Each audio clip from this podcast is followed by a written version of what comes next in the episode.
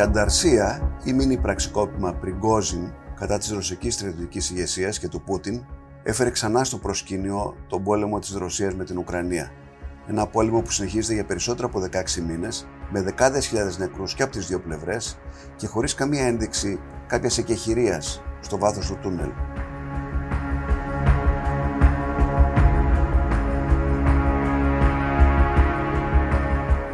Μήπως κάποιοι του βαθέως ρωσικού στρατιωπολιτικού κατεστημένου χρησιμοποίησαν τους μισθοφόρους της Βάγνερ για να περάσουν ένα μήνυμα δυσαρέσκειας στον Πούτιν. Μήπως κάποια κέντρα στη Ρωσία θέλουν να δείξουν ότι ο κάποτε παντοδύναμος Ρώσος πρόεδρος δεν ελέγχει πλέον ούτε καν τους μισθοφόρους που ο ίδιος χρηματοδοτεί;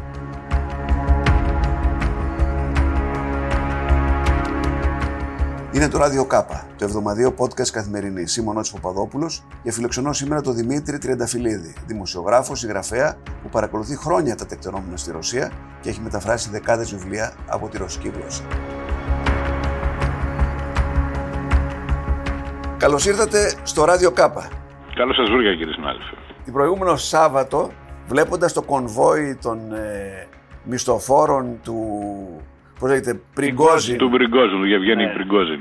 Να διασχίζει την, πώς το λέγανε αυτό, τον αυτοκινητόδρομο μη 4 από το Ροστόφ για τη Μόσχα και χωρίς να μην έχει αντίσταση, σκέφτηκα κάποια στιγμή, καλά, τα, για φαντάσου αυτός ο τύπος να μπει μέσα στη Μόσχα και να, τα, τα πυρηνικά να περάσουν σε αυτόν τον ανθρωποφάγο, τι θα γίνει; Εντάξει, υπήρχε στο ενδιάμεσο μία αποθήκη με τακτικά πυρηνικά όπλα, η Βαρόνα 45.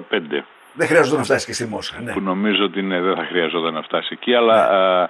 παρόλο, παρότι διέρευσε αυτή η πληροφορία σχετικά με την ε, εγκύτητα ανάμεσα στις δυνάμεις του Πριγκόζιν, τις δυνάμεις δηλαδή του μισθοφορικού στρατού Βάγνερ και αυτής της αποθήκης, δεν νομίζω ότι τελικά κατάφερε να φτάσει εκεί πέρα ή δεν ξέρω καν αν ήταν και ο στόχος του αυτός εδώ. Ναι. Ωστόσο, αυτό ήταν κάτι που ανησύχησε όλο τον κόσμο. Ναι το να πέσουν τακτικά πυρηνικά όπλα στα χέρια ενός πολέμαρχου διαταράσσεται το σύστημα της παγκόσμιας ασφάλειας. Και στο σημείο αυτό να σας πω και κάτι πάρα πολύ απλό. Η Βάγνερ είναι ένας από τους 24 μισθοφορικούς στρατούς που υπάρχουν αυτή τη στιγμή στη Ρωσία. Μα είδατε ήδη ότι οι Τσετσένοι ε, πήγαν εκεί κοντά τους. Οι Τσετσένοι έχουν τον Αχμάτα, αλλά αυτοί δεν διακρίνονται ούτε για την πολεμική τους αρετή ούτε για την γενναιότητά τους. Διακρίνονται για τα βίντεο που βγάζουν στο TikTok. Ναι. Αυτό φάνηκε εδώ τους τελευταίους 16 μήνες μετά την εισβολή της Ρωσίας στην, ε, στην Ουκρανία. Οι Τσετσένοι το μόνο που κάνουν ήταν να, να ανεβάζουν στημένα βίντεο στο TikTok.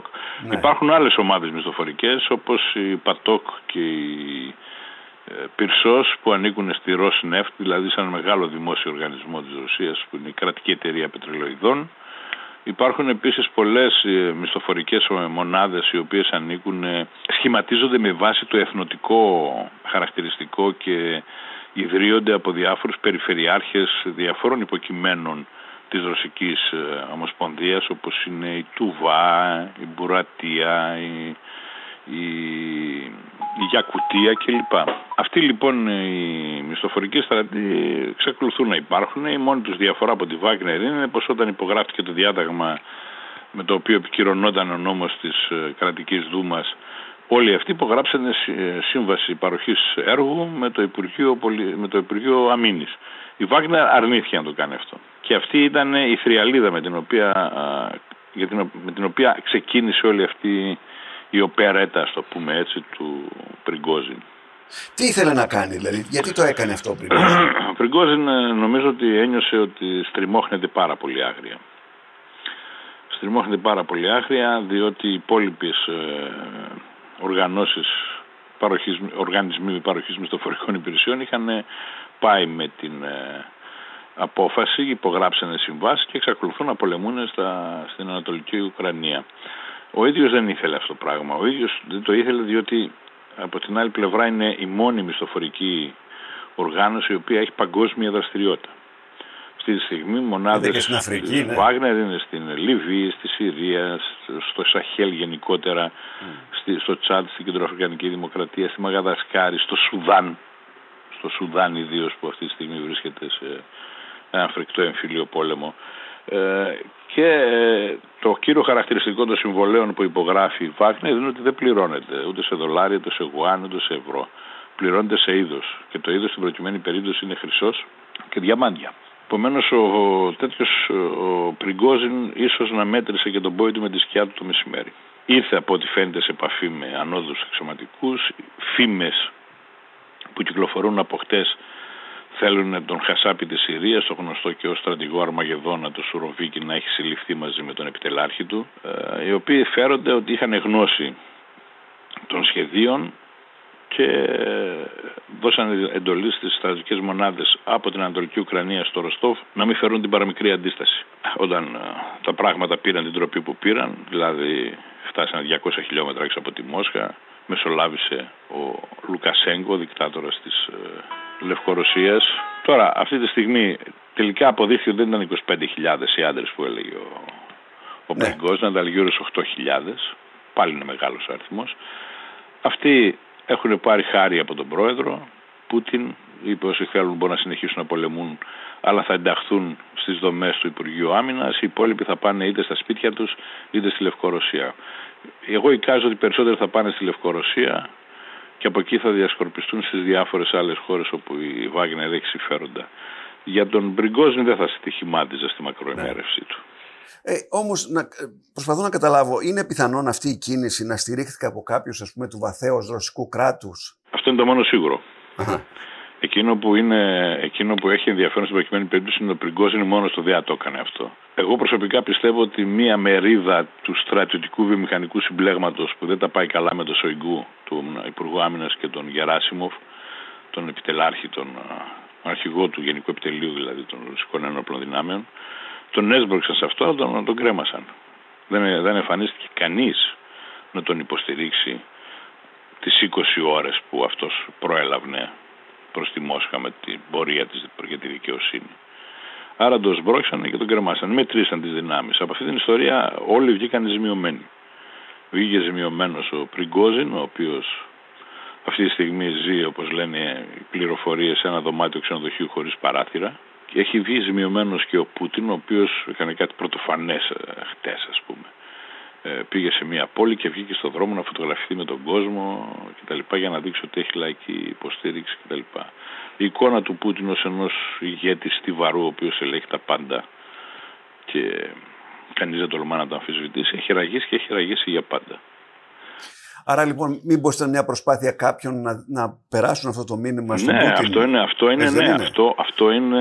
Και να αμφισβητήσουν την κυριαρχία. Ξέρουμε αυτή τη στιγμή ποια από τις φατρίες το έκανε αυτό. Ναι. Αυτό θα φανεί από τις αλλαγές της ε, διοικητικές θέσεις του στρατού, τις αλλαγές στη Γενική Διεύθυνση του Γενικού Επιτελείου, η γνωστή Ρωσική Στρατηγική Κατασκοπία Εγκαιρού και από τις αλλαγές τις οποίες θα δούμε στην Προεδρία της Δημοκρατίας. Από εκεί θα φανούν, αλλά δεν πρόκειται να γίνει αύριο μεθαύριο αυτές οι αλλαγές. Επίσης θα πρέπει να πούμε ότι ε, το καινούργιο ποιοτικά στοιχείο στην όλη ιστορία με την Ρωσία και το εσωτερικό πολιτικό της σκηνικό είναι ότι ο Πούτιν θεωρούσε πάντα ότι το πατριωτικό μέτωπο το λεγόμενο, οι Z πατριώτες δηλαδή, του είναι απόλυτα αφοσιωμένοι και πιστοί. Και τώρα τι έχουμε, την πιο ευληματική μορφή αυτού του μετόπου, τον Μπριγκόζιν, ο οποίος ευθύς εξ αρχής έκανε δηλώσεις υπέρ του πολέμου ότι πρέπει να συνεχιστεί. Έφτασε μάλιστα να λέει και ανοησίες ότι θα πρέπει οι ρωσικές μπότες να ξεκουραστούν στις όχθες του Σικουάνα κλπ. Αυτός ήταν ο πρώτος ο οποίος τον πρόδωσε. Και τώρα πλέον τίθεται ένα ερώτημα για τον ίδιο τον Πούτιν. Κατά πόσο μπορεί να εμπιστευτεί το λεγόμενο κόμμα, το λεγόμενο κόμμα του πολέμου, του Z πατριώτες. Ναι. Z το λέω γιατί είναι το, γράμμα το οποίο ναι. Ε, με το οποίο ξεκινάει η λέξη Ζάπαντ, δηλαδή Δύση, και το οποίο είχαν σχηματίσει στα οχήματά τους, στα τεθωρακισμένα, τα τάγκς μεταφοράς προσωπικού κτλ. Οι στρατιώτες που το έκαναν έβαλαν... και πολίτες. Και πολίτες γράφανε στα ε, αυτοκίνητα. Τώρα πια έχει γίνει, έχει γίνει το σύμβολο της Ρωσίας. Έχει ναι. το σύμβολο της ε, Ρωσίας του πολέμου αυτό είναι. Τώρα είναι ένας αποδυναμωμένος Πούτιν πιο, τι να πω, πιο επικίνδυνος για τη Δύση; Ή ας πούμε θα μπορούσε ο Πούτιν να χρησιμοποιήσει όλο ο, αυτό. Ο Πούτιν δεν θα είναι συνομιλητής της Δύσης. Δεν υπάρχει περίπτωση να γίνει αυτό το πράγμα. Το θέμα για τη Ρωσία είναι το άλλο. Το θέμα βρίσκεται στη Ρωσία. Και αυτό το πρόβλημα μετατίθεται στην ε, Δύση. Δηλαδή η, η Ρωσία, η ρωσική ελίτ θα φτάσει σε ένα σημείο που θα θεωρήσει το κόστος της ΣΥΤΑΣ από τον πόλεμο δυσβάσταχτο για την ίδια τη χώρα. Και τότε θα κινηθούν διαδικασίες αλλαγής στην εξουσία. Οι δύο πιο ισχυρές φατρίες μέσα στη ρωσική ελίτ είναι αυτή που προέρχεται από τις μυστικές υπηρεσίες και εκείνη η οποία προέρχεται από το στρατιωτικό και βιομηχανικό σύμπλεγμα. Αυτούς που έχουμε μάθει στη δημοσιογραφία και στην ε, κοινωνία να αποκαλούμε ολιγάρχες είναι ένας δεύτερος ομόκεντρος κύκλος, ο οποίος όμως δεν λαμβάνει αποφάσεις, εκτελεί τις αποφάσεις. Αυτοί οφείλουν τον πλούτο τους στον πρώτο κύκλο, επομένως του είναι απόλυτα πιστοί. Το πρόβλημα λοιπόν σε αυτές τις δύο φατρίες θα είναι να βρουν έναν άνθρωπο ο οποίος αφενός μεν θα έχει το μοναδικό προσόν που έχει ο Πούτιν γιατί τίποτα από όλα αυτά τα μυθεύματα που κυκλοφορούν δεν ισχύει. Ο Πούτιν είναι πάρα πολύ καλός σε ένα πράγμα. Λειτουργεί ως τροχονόμος για να διευθετεί τα αντικρουόμενα συμφέροντα των διαφόρων φατριών μέσα στη ρωσική ελίτ. Αυτό αν θα το δείτε θα δείτε πώς μοίρασε τους μεγάλους κρατικούς οργανισμούς όταν επανακρατικοποίησε ολόκληρους κλάδους οικονομίας. Θα δείτε πώς τοποθετεί διαφόρους ενεργείες στρατηγούς και έχει σημασία αυτό των μυστικών υπηρεσιών στα διοικητικά συμβούλια τέτοιων μεγάλων οργανισμών και από την άλλη πλευρά το στρατιωτικό βιομηχανικό σύμπλεγμα το οποίο οφείλει την ύπαρξή του στο γεγονός ότι η Ρωσία εξακολουθεί να καλλιεργεί αυτό που έχει πάντα στην ιστορία της, ας πούμε, την επιθετικότητα. Όλο αυτό το κατεστημένο δεν θα πρέπει να είναι πολύ δυσαρεστημένο για τον πόλεμο που συνεχίζεται για 18 μήνες; Δεν ξέρουμε αυτό το ναι. πράγμα. Δεν ξέρουμε τίποτα γι' αυτό. Κάνουμε μόνο εικασίες. Ναι. Θα δούμε τα αποτελέσματα. Αλλά θα πρέπει να βρουν έναν άνθρωπο ο οποίος αφενός δεν θα μπορεί να διευθετεί αυτή την υπόθεση αφετέρου η Δύση θα το, θα το θεωρήσει αξιόπιστο συνομιλητή ώστε να προχωρήσει σε μια μεταπολεμική διευθέτηση. Γιατί κακά τα ψέματα όλοι οι πόλεμοι τελειώνουν με διαπραγματεύσεις, δεν είναι. Κανείς πόλεμος δεν τελειώνει με κάτι ε, θα χρειαστεί με κάποιον να διαπραγματευτεί η Δύση. Αλλά αυτός ο άνθρωπος ποιος θα είναι; Θα είναι παραδείγματος χάρη σημερινή διοικητής της ε, Κεντρικής Τράπεζας της Ρωσίας, η Ελβίρα Ναμπουίλνα. Θα είναι ο μέχρι πρότινος πρόεδρος του Ελεκτικού Συνεδρίου και ανθυποψήφιος του Πούτιν τότε πηγέλτησε να αναλάβει την εξουσία ο Αλεξέη Κουντρίν, ο οποίος έχει χαθεί, παρετήθηκε από το Ελεκτικό Συνέδριο και πήγε στην Γιάντεξ, δηλαδή την Google τη ρωσική, να ασχοληθεί με θέματα ανάπτυξης. Και ούτε και τα ιδρύματα που είχε φτιάξει και τα λοιπά, σταμάτησε κάθε δραστηριότητά του. Ποιος θα είναι αυτός, δεν το ξέρουμε. Από εκεί θα κρίνουμε. Τι θα γίνει. Ποιο, ποια από τις φατρίες, ας πούμε, είχε το πάνω χέρι, πάνω χέρι. και κατόρθωσε να επιβάλλει. Έχουμε δείξει ότι αυτό μπορεί να έρχεται; Αυτή τη στιγμή καμία ένδειξη τέτοια δεν έχουμε. Οι πολίτες νιώθουν αυτόν τον πόλεμο, φτάνουν. Τα πτώματα προφανώς φτάνουν. Ναι, αλλά τα πτώματα αυτά δεν είναι πτώματα κληρωτών, είναι πτώματα επαγγελματιών, επαγγελματιών οπλιτών. Οπότε ναι. φτάνουν, ναι, παίρνουν τις αποζημιώσεις που έχει καθορίσει το κράτος, κάποιοι δεν τις παίρνουν και φωνάζουν και διαμαρτύρονται. Αλλά αυτή είναι η κατάσταση. Το 75 με 80% της σημερινής ρωσική κοινής γνώμης της κοινωνίας, σύμφωνα με τις δημοσκοπήσεις του κέντρου Λεβάντα, θα σας πω σε λίγο τι είναι το κέντρο Λεβάντα, στηρίζει την ε, πολιτική του Πούτιν. Το κέντρο Λεβάντα λοιπόν είναι ο παππούς των σημερινών εχθρών του λαού. Δηλαδή είναι ένα ανεξάρτητο κέντρο ε, δημοσκοπήσεων και κοινωνιολογικών έρευνων το οποίο ιδρύθηκε στις αρχές δεκαετίας του 90, μάλιστα μια πολύ καλή μου φίλη η οποία ε, έχει αυτό εξοδρυσεί στο Λονδίνο τώρα ήταν από τα ιδρυτικά μέλη και είναι εκείνο το οποίο κάνει τις πιο αξιόπιστες μέχρι στιγμής δημοσκοπήσεις στη Ρωσία. Έχει ανακηρυχθεί ξένος πράκτορας, περιμένουμε πότε θα ανακηρυχθεί μη επιθυμητή οργάνωση γιατί αυτή είναι η κλιμάκωση. Πρώτα σε ανακηρύσουν ξένο πράκτορα, μετά μη επιθυμητή οργάνωση και μετά συνεργάτη της τρομοκρατίας και σε απαγορεύουν. Έτσι γίνεται στη Ρωσία. Τώρα είναι στη φάση που είναι ε, ανάμεσα στον μη... Υπάρχουν δηλαδή αξιόπιστες δημοσκοπήσεις στην, ε, μέσα στη Ρωσία αυτή τη στιγμή; Ε, υπάρχουν, ε, το, το κέντρο Λεβάντα είναι οι μόνες τις οποίες εγώ προσωπικά διαβάζω με μεγάλη προσοχή. Τώρα, οι κυρώσεις που κάνει η Δύση, έχει βάλει η Δύση, ακουμπάνε το μέσο Ρώσο; Οι κυρώσει που έχει ε, επιβάλει η Δύση είναι σχεδιασμένες μακροπρόθεσμα. Δεν είναι για παράδειγμα ότι κυρώσεις τέτοιες οι οποίες θα μπορέσουν να προκαλέσουν πρόβλημα μέσα σε έξι μήνες ή ένα χρόνο. Ωστόσο πρέπει να σας πω ότι λειτουργούν πάρα πολύ καλά, ιδίως όσον αφορά ορισμένους ε, κλάδους της ρωσικής οικονομίας, όπως είναι η αυτοκινητοβιομηχανία, η οποία κατέρευσε και στη θέση της μπήκαν οι Κινέζοι, οι οποίοι προσπαθούν με φτηνά μοντέλα να πάρουν ένα μερίδιο της αγοράς. Είναι η φαρμακοβιομηχανία, γιατί η Ρωσική Ομοσπονδία εισήγαγε περίπου το 90% των φαρμάκων της. Το 100% τα ογκολογικά, το 100% τα παιδικά κτλ Και ε, να αναφέρω απλώς ότι η ίδια η πρόεδρος της Άνω Βουλής, του Συμβουλίου της ε, Ομοσπονδίας δηλαδή, η Ματβιέγκο, η οποία υπηρέτησε και σε εμάς εδώ, ε, Βαλεντίνα ως ε, πρέσβης, θα τη θυμούνται οι, οι παλιότεροι ακροατές μας, στη δεκαετία του 90 με 95 ήταν εδώ πρέσβυρας της mm-hmm. Ρωσικής Ομοσπονδίας. Είχε πει στη Βουλή ότι μα είναι δυνατό να μην μπορούμε να παράξουμε καρφιά ή κουμπιά μεταλλικά. Η ίδια το είπε. Δεν το λέω εγώ, δεν το λέει κάποιος δυτικός. Η ρωσική οικονομία σήμερα περνάει πολύ δύσκολα. Ναι, θα μπορέσει κάποιος να μου πει, γιατί διαβάζω το διεθνή τύπο, ότι ε, όπως είπε προχτές ο Νόβικοφ, αναπληρωτής πρωθυπουργός της Ρωσίας, οι, οι εμπορικές συναλλαγές με την Ινδία αυξήθηκαν κατά 22 φορές. Είναι ωραίος τίτλος, δεν είναι για εμάς τους δημοσιογράφους. 22 φορές. Ε, βέβαια.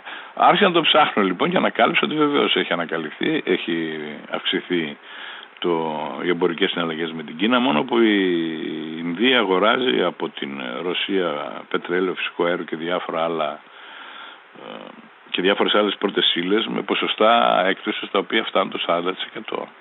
Δηλαδή ο αριθμός 22 φορές με τον πραγματικό αντίκτυπο που έχει και μεταφρασμένο σε χρήματα ας πούμε είναι πολύ μικρότερος και δεν οπωσδήποτε δεν καλύπτει τα κενά που άφησε η απώλεια του μεγαλύτερου εμπορικού εταίρου που είχε η Ρωσία μέχρι σήμερα που είναι η Ευρωπαϊκή Ένωση ήταν στο 40% ήταν η εξάρτηση της Ευρωπαϊκής Ένωσης από τις ενεργειακές πρωτεσίλες και τώρα έχει φτάσει στο 7-8%. Η Γερμανία το μηδένισε. Η Γερμανία. Δηλαδή τώρα ε, προσπαθώ να καταλάβω, ο άνθρωπος ο οποίος ζει στις μεγάλες πόλεις δεν έχει νιώσει τίποτα από όλα αυτά τα οποία γίνονται. Νιώθουν αλλά δεν μιλάνε. Ε, έχουν πληροφόρηση, μπαίνουν στο ίντερνετ; Το ίντερνετ το ρωσικό είναι τελείως διαφορετικό από το ίντερνετ το δικό μας. Εγώ βλέπω παραδείγματος χάρη όλα τα, όλες τις ενημερωτικές τις σελίδες των αντιφρονούντων οι οποίες λειτουργούν από τις χώρες της Δύσης ένας, ένας Ρώσος πολίτης δεν τις βλέπει, έχουν μπλοκαριστεί.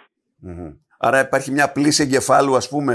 Υπάρχει μια ε, κύρια γραμμή η οποία δίνεται Υπάρχει από μια γραμμή η οποία βγαίνει, να σας πω ότι είναι με εμπειρία μου, επειδή είχα συναδέλφους ναι. δημοσιογράφους, φίλους που δουλεύαν σε μεγάλους ραδιοφωνικούς σταθμούς της Μόσχας. Κάθε πρωί, 7.30 ώρα, φτάνει από το Κρεμλίνο ένα non-paper, ας το πούμε. Η γραμμή, για να... η γραμμή. Η γραμμή όπως λέμε. Ναι. Έτσι, μπράβο. Σε αυτή τη γραμμή δεν περιλαμβάνονται τι θα πεις και τι δεν θα πεις. Περιλαμβάνονται συγκεκριμένες λέξεις, οι οποίες θα πρέπει ο ραδιοφωνικός σταθμός να φροντίσει ώστε σε κάθε δελτίο ειδήσεων, σε κάθε πρόλογο για τραγούδι κτλ. να επαναλαμβάνονται. Και αυτό γίνεται σε 24 ώρε βάση. Για να καταλάβετε πόσο μπροστά έχουν φύγει συγκεκριμένες λέξεις οι οποίες πρέπει να επαναλαμβάνονται συνέχεια καθ' όλη τη διάρκεια του επόμενου 24 ώρου. Αυτή είναι, έτσι δουλεύει το σύστημα. Το τι θα πούν και το τι δεν θα πούν είναι ξεκάθαρο από τη στιγμή που οι περισσότεροι έχουν ε, ως ε, πηγή πληροφόρηση όλοι, όλοι, όλες, όλες οι πηγές καταλήγουν στο ίδιο σημείο, στο Κρεμλίνο.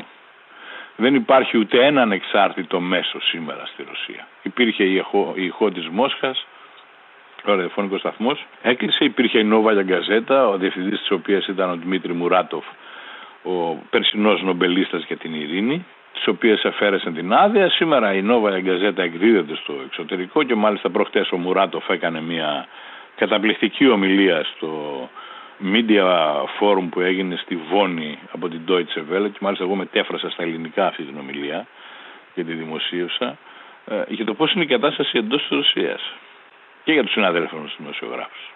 Αλλά αυτό, ε, άμα πάτε κάποια χιλιόμετρα έξω από τη Μόσχα, δεν υπάρχει. Α. Είναι άλλος κόσμος εκεί. Barter economy, από ό,τι ξέρω. Ανταλλακτική οικονομία. Ε, υπάρχει ανταλλακτική οικονομία, ναι, βεβαίως. Ναι. Υπάρχει, ε, υπάρχουν περιοχές ε, για τις οποίες η μεγάλη αλλαγή του 20ου αιώνα ήταν ε, το ηλεκτρικό ρεύμα. Ολόκληρες. Έχω πάει εγώ σε αυτές. Έχω γυρίσει μόνος μου, είτε με τρένα είτε με αυτοκίνητο, όλη την Ευρωπαϊκή Ρωσία. Δηλαδή μέχρι και το Κατερίνεμπουργκ, εκεί που είναι το όριο ανάμεσα στην, Ευρωπαϊκή, στην Ευρώπη και στην Ασία. Ε, πρέπει να σας πω ότι η Μόσχα και η Αγία Πετρούπολη είναι δύο μεγαλοπόλεις οι οποίες δεν έχουν ζηλέψει από τη Νέα Υόρκη. Εντάξει, αυτό είναι ξεκάθαρο και αλλά η επαρχία θα είναι στο 19ο αιώνα. Η επαρχία, ναι, περπατάς και νομίζω ότι από το Θάμνο ή από την Σιμίδα από πίσω θα βγει ο, ο χωρικός με την πουκαμίσα που φορούσε ο Τολστόη, ας πούμε, και θα σου μιλήσει σε εκείνη τη γλώσσα που δεν έχει καμιά σχέση με τη σημερινή ρωσική. Άρα, με αυτά που λέτε, δεν, δεν βλέπουμε ε, έτσι στο, στο εγγύς μέλλον να, υπάρξει, να υπάρχει λύση με την Ουκρανία. Το πράγμα θα ε, Εγώ δεν είμαι αισιόδοξος ε, ως προς χρονική διάρκεια του πολέμου με την Ουκρανία. Εγώ πιστεύω θα κρατήσει πάρα πολύ καιρό. Θα κρατήσει χρόνια, για να είμαι ειλικρινής. Αυτή τη στιγμή ο στόχος της Ρωσίας από ό,τι φαίνεται είναι να παγώσει την ε, σύγκρουση στις τρεις αμυντικές γραμμές που έφτιαξε κατά μήκος του μετόπου που είναι χίλια χιλιόμετρα το μήκος του ε, να την παγώσει για να έχει το χρονικό περιθώριο 2-3 ετών να επανεξοπλιστεί. Η Ρωσία έχει υποστεί τεράστια μοραγία ως προς τα οπλικά συστήματα τα οποία χρησιμοποίησε. Τα παλιά της τα έχει θυσιάσει όλα, τα έχουν τσακίσει η Ουκρανία. Αυτή τη στιγμή δουλεύει με το μικρό απόθεμα πυράβλων που έχει. Ξέρετε, το πύραυλος δεν είναι ένα ηλεκτρικό σίδερο για να το φτιάξει μέσα σε μερικές ώρες. Ένα πύραυλος θέλει κάποιους μήνες για να φτιαχτεί. Επομένως η Ρωσία θα κάτσει να κάνει, θα προσπαθήσει να παγώσει αυτή τη στιγμή. Δεν είναι διατεθειμένη να μπει σε, σε διαπραγμάτευση. Αν αναλύσει κανείς τις δηλώσεις του Πούτιν και του Λαυρόφ κυρίως για το πώς αντιλαμβάνονται οι Ρώσοι τη διαπραγμάτευση και το συμβιβασμό με την Ουκρανία είναι πάρα πολύ απλή. Δεχτείτε τους όρους μας για να συμβιβαστούμε. Αυτό ναι. είναι κάτι απαράδεκτο. Ακόμα και ένας πρωτοετής φοιτητής σε μια σχολή διε, ε, διοίκηση επιχειρήσεων ξέρει πολύ καλά ότι στη διαπραγμάτευση δεν ξεκινάς έτσι. Αυτό που λένε ότι τα F-16 θα αλλάξουν την, ας πούμε, την πίστα του πολέμου. Τα F-16 την πίστα του πολέμου δεν ξέρω αν θα την αλλάξουν. Σίγουρα όμως θα δώσουν μια πολύ μεγάλη ανάσα στην ε, Ουκρανία ως προς την ε, ε, διαχείριση του εναέρου χώρου, ας το πούμε έτσι. Αυτή τη στιγμή οι Ουκρανοί δουλεύουν με τα παλιά σοβιετικά σου 24, σου 25 που έχουν. οι Ρώσοι έχουν περισσότερα από αυτά. Έτσι, και έχουν μια σχετική υπεροπλία και μπορούν και εξαπολύουν επιθέσεις από την Κασπία θάλασσα, πυραυλικές επιθέσεις από την Κασπία θάλασσα στην Ουκρανία ή από τα βάθη της Μαύρης Θάλασσας από τον Οβοροσίση για παράδειγμα προς την Ουκρανία. Αυτό θέλουν να αλλάξουν με τα F-16 οι Ουκρανοί και οι συμμαχοί της. Αυτή την υπεροπλία θέλουν να αλλάξουν. Στην προπαγάνδα που υπάρχει μέσα στη χώρα ε, Μπαίνει και ο παράγοντας χριστιανοσύνη. Βέβαια. Εμείς, Και όχι η χριστιανοσύνη, μπαίνει η, μια εθνοφιλετική αντίληψη της Ανατολικής Ορθόδοξης ε, δοξασίας. Με τη λογική. Η λογική είναι πάρα πολύ απλή. Ότι οι καλύτεροι χριστιανοί, οι καλύτεροι Ορθόδοξοι χριστιανοί είναι οι Ρώσοι. Όλοι οι υπόλοιποι έχουν παρεκκλίνει της πορείας. Ε, με πρώτο και καλύτερο το Οικουμενικό Πατριαρχείο, το οποίο θα πρέπει επιτέλους να α, πάψει να είναι οικουμενικό και το ρόλο αυτό να τον αναλάβει το Πατριαρχείο της Μόσχας. Αυτό κάνουν. Και όχι τώρα. Να θυμίσω το 17 που έγινε η μεγάλη και Αγία Σύνοδος στο κολυμπάρι της ε, Κρήτης όπου ήρθαν όλες οι, όλα τα Ορθόδοξα Πατριαρχία και όλες οι ε, εκκλησίες οι Ορθόδοξες από όλο τον κόσμο πλην της Δροσικής και της Γεωργιανής βέβαια που την ακολουθεί για άδικους της λόγους. Δεν συμμετείχε στον ε, διαθρησκευτικό διάλογο αυτό, στον διορθόδοξο διάλογο με, με γελία επιχειρήματα, έτσι. Ενώ υπάρχουν οι κανόνες ε, που καθιερώθηκαν από τις Οικουμενικές Συνόδους για το πώς εκπροσωπούνται οι εκκλησίες στις Οικουμενικές Συνόδους, η Ρωσική Εκκλησία ήθελε να αλλάξουν αυτοί οι κανόνες και να κάθε εκκλησία να έχει το 50% των αρχιερέων που είχε στη διάθεσή της. Μόνο που ο Κύριλλος, ας πούμε, ο Γκουντιάεφ, πατριάρχης Μόσχας, όλα τα προηγούμενα χρόνια χειροτονούσε αφιδώς ε, τιτουλάριους αρχιεπίσκοπους και μητροπολίτες λοιπά με σκοπό να αυξήσει τον αριθμό του. Αυτό δεν έγινε δεκτό από τις υπόλοιπες εκκλησίες και η Ρωσική Εκκλησία δεν συμμετείχε τότε. Στη συνέχεια, επειδή έτυχε να τα, κάποια να τα παρακολουθήσω και σε κάποια να συμμετέχω ας πούμε ως δημοσιογράφος, θυμάμαι την επίσκεψη του Κυρίλου στα Τύρανα ε, και την αυτοκρατορική συμπεριφορά που είχε απέναντι ας πούμε, σε έναν ταπεινό ε, ιεράρχη της Ορθόδοξης Εκκλησίας, τον Αρχιεπίσκοπο Αναστάσιο, για τον οποίο έτσι φαντάζομαι ότι όλοι έχουν μια άποψη για το ποιόν τόσο του αντρός όσο και του ποιμενάρχη ας πούμε, αυτής της Εκκλησίας. Είδα εκεί πέρα ας πούμε, να συζήτησε και με κάποιους Ρώσους αρχιερείς και αντιλήφθηκα ότι σχεδόν μας θεωρούν βασάλους και λέω παιδιά δεν το έχετε καταλάβει καλά. Δεν το έχετε καταλάβει καλά. Και αυτό φάνηκε τώρα η Ρωσική Εκκλησία στήριξε αναφαδόν τον πόλεμο και μάλιστα έφτασε σε ένα σημείο το οποίο με, μέσα από την εκκλησιαστική ορολογία, στο πούμε καλά, είναι στο, στο αόρια της αίρεσης κήρυξε ιερό πόλεμο. Από πότε ναι. η Εκκλησία κηρύσσει ιερό πόλεμο εναντίον μιας άλλης εκκλησίας; Γιατί να θυμίσω ότι η Ουκρανία Ορθόδοξη είναι έτσι. Αυτή η προπαγάνδα ότι είναι ναζί και ότι το ΝΑΤΟ. Καλά, αυτό είναι μέσα στη, Ρωσία, μέσα στη Ρωσία το λένε αυτό το ναι. πράγμα. Ναι. μέσα στη Ρωσία. Υπάρχει. Ε, Μας δίνετε λίγο να καταλάβουμε τι υπάρχει στη Ρωσία. Κανένας όποιο σας ακούει δεν είναι περισσότερο αισιόδοξος ε, από ότι όταν αρχίσαμε τη συζήτηση. Καταλαβαίνω ότι τα πράγματα θα τραβήξουν. Ε, ναι, θα τραβήξουν πολύ καιρό, θα δυσκολεύουν μέρα με τη μέρα. Η Ουκρανία αυτή τη στιγμή δίνει ένα τιτάνιο αγώνα απέναντι σε μια δύναμη η οποία έχει και αριθμητικά περισσότερους στρατιώτες και αριθμητικά περισσότερα όπλα. Γι' αυτό κατά τη γνώμη μου η Δύση θα πρέπει να συνεχίσει να υποστηρίζει την Ουκρανία και να της παρέχει κάθε είδους υλική υποστήριξη συμπεριλαμβανομένου και τον F-16. Περιμένω να δω αυτές τις μέρες και τα αποτελέσματα της συνόδου του ΝΑΤΟ στο Βίλνιους. Η αμερικανική πλευρά και η νατοική πλευρά ανακοίνωσε μια γενναία, ένα γενναίο πακέτο στήριξης και θέλω, θα ήθελα πάρα πολύ αυτό το πράγμα να συνεχιστεί. Διότι η Ουκρανία αυτή τη στιγμή πέραν ότι παλεύει υπέρ βομών και αιστείων, παλεύει και υπέρ του δικαιώματος της επιλογής που είναι ένα από τα βασικά χαρακτηριστικά της δημοκρατίας. της δημοκρατίας δυτικού τύπου όπως εμείς την αποκαλούμε και στην οποία με τα χαρά συμμετέχουμε εδώ και πάρα πολλά, πολλές δεκαετίες κλείνουμε τα, τα 50 χρόνια σε λίγο έτσι. Κύριε Τρενταφυλλίδη, σας ευχαριστώ πάρα πολύ. Και εγώ σας ευχαριστώ πάρα πολύ κύριε συνάδελφε για την ευκαιρία.